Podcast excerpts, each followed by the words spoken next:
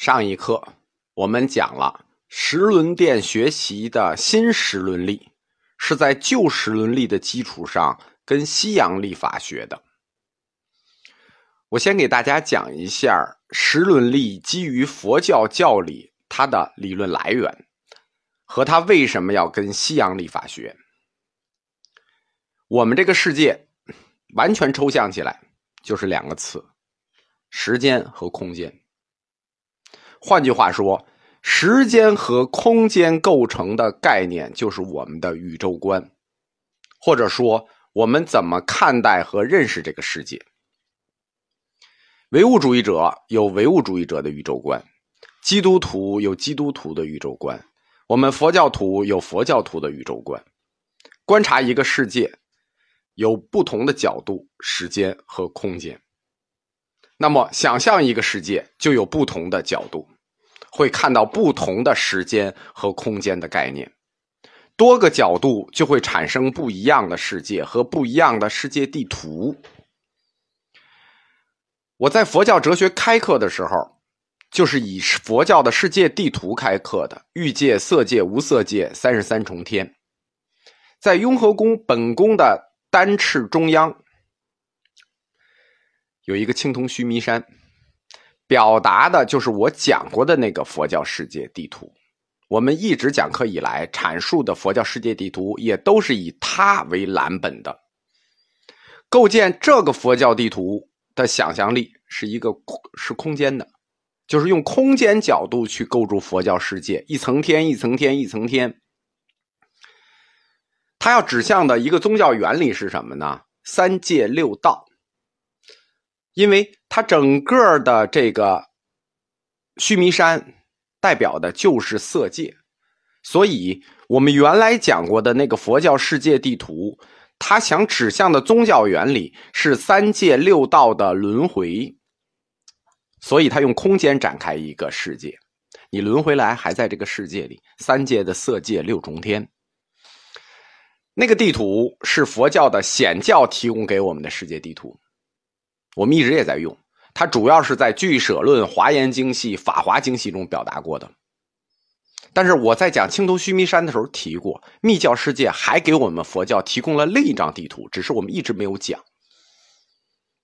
显教提供的佛教世界地图是以空间为想象力展开的，密教提供的世界地图是以时间为角度构建的。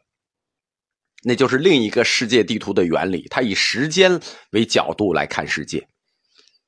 世界是一个由时光之轮在驱动的东西，它要指向的一个原理。为什么要用时光之轮重新构建一个世界地图呢？因为它要指向佛教的另一个宗教原理，叫坏空成住的循环。世界永远在坏空成住之间循环，就像时轮一样。那。这个坏空成住的教理对应出来的，就应该是一个时间为角度的世界；三界六道的轮回就应该对应一个以空间为角度的世界。那么，以时光之轮为驱动的世界的表达形式在哪里呢？就在密教的十轮金刚部的这个十轮力里。他也构建了一个世界，当然了，这个世界虽然以时间为角度去构建，以时间的视角去想象，但是他想象出来仍然是一个空间的。但是他的出发点是以时间去看。首先，密教的这个佛教世界，它的中心也是个须弥山，这个须弥山是一个圆心。我们说显教的世界是七山八海，一圈一圈的，密教的不是，密教须弥山就是个圆心。以五万由旬的半径画一个圆，五万由旬就是五十五万公里，一由旬是十一公里。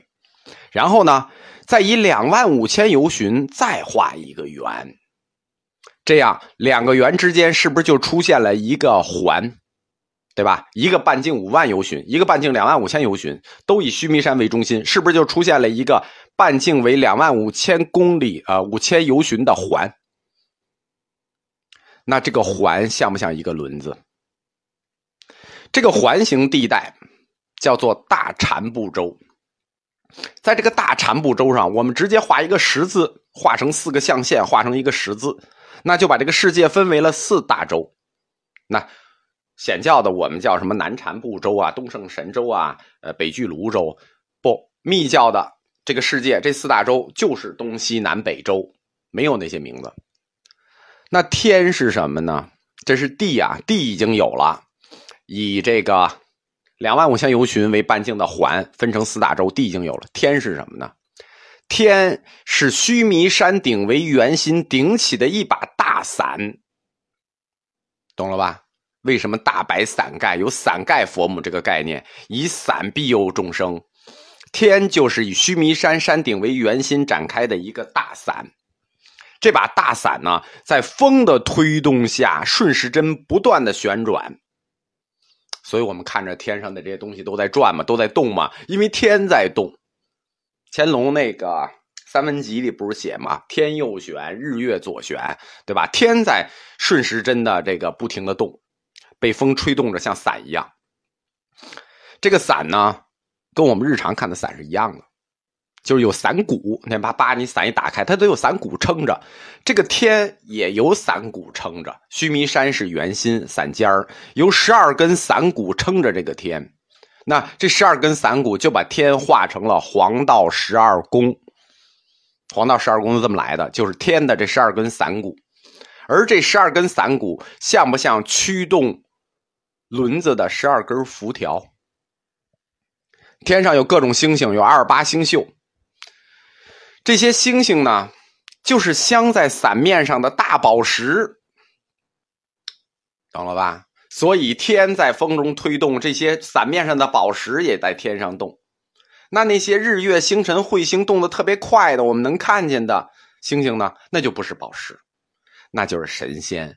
正在按照他们自己的速度在旅行，有快有慢，哎，这就是想象的一个佛教的另一个世界，就是以时间为角度构筑的世界，另一张地图。这个地图我们以前没有讲过啊，因为这只有涉及到密教十轮教头才能讲到另一张地图。这个外时轮，就是由辐条驱动的十二根辐条驱动的天，在四大洲的环上转动，这就是外时轮。形成了一个分分秒秒组合而成的时光之轮，无始无终的转动，它威力无比。就是在风驱动下的这个天啊，就在我们的这个地的环上不停的运动，永无止境。它既能创造这个世界，又能粉碎这个世界。佛教的另一大教理“坏空成住”，世界的四象就是由这个外时轮所创造。这个外十轮不光创造了世界的坏空成住四象，它也创造了一年的思想，因为它是时轮，时间之轮，它就创造了春夏秋冬，这也是外十轮的具体体现。那内十轮呢？内十轮那就是我们人体气脉运行之轮。佛教呢？他不讲征服自然、改造自然，这是我们唯物主义者讲的。我们要征服自然、改造自然。佛教呢，认定了人就是自然的产物，也只能顺应自然。他不讲改造自然，他讲顺应自然。这有点像我们中医，所以他只有充分的修炼内外十轮，修炼自己的内十轮，干什么呢？控制内十轮去适应外十轮。我改造不了时轮，你能改造世界？你能改造时间吗？对吧？你能改天换地？你能改变时间吗？对吧？喊万岁的人最后不也死掉了吗？对吧？哪有什么万岁？所以只能去控制内时轮，去适应这个外时轮，才能有利于人的生长、人的成长，最终达到金刚十轮法追求的一个状态。这个状态是八个字，叫做乐空不二。自在时轮，完美，真的完美。就我发自内心的佩服藏传佛教的这一套理论，就是他的这套时间观和自然观，就是最终的追求，通过控制自我的内时轮去适应这个外时轮，对吧？我们征服不了这个世界，其实。不是我们征服不了世界，也许我们能征服得了世界，但是你真的能征服时间吗？我觉得藏传佛教在这一点上真的看特别的犀利，对吧？你们能改天换地，你们能改变时间吗？你们能长生不老吗？你们做不到。所以只能做什么？乐空不二，自在时轮。这个十轮金刚法的修炼呢，叫做别十轮六支修法，但这就是密教的课的事儿，我们就不再讲了。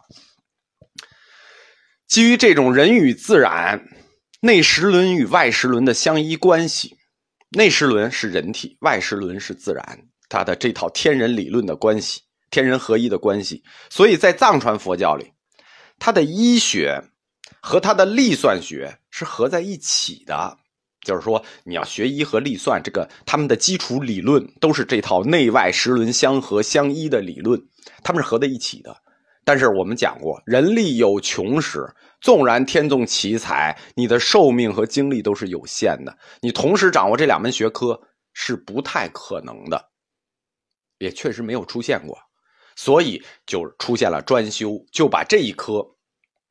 实际就是藏传对这个世界、对人生的整体认识这一科拆成了两部分，一部分是内十轮，一部分是外十轮。十轮殿研究外十轮，医学殿研究内十轮，拆成两个学院：医学院和数学院，就是药师殿和十轮殿。这就是为什么在四学殿后两个，我们说他们两个是专业学殿的原因。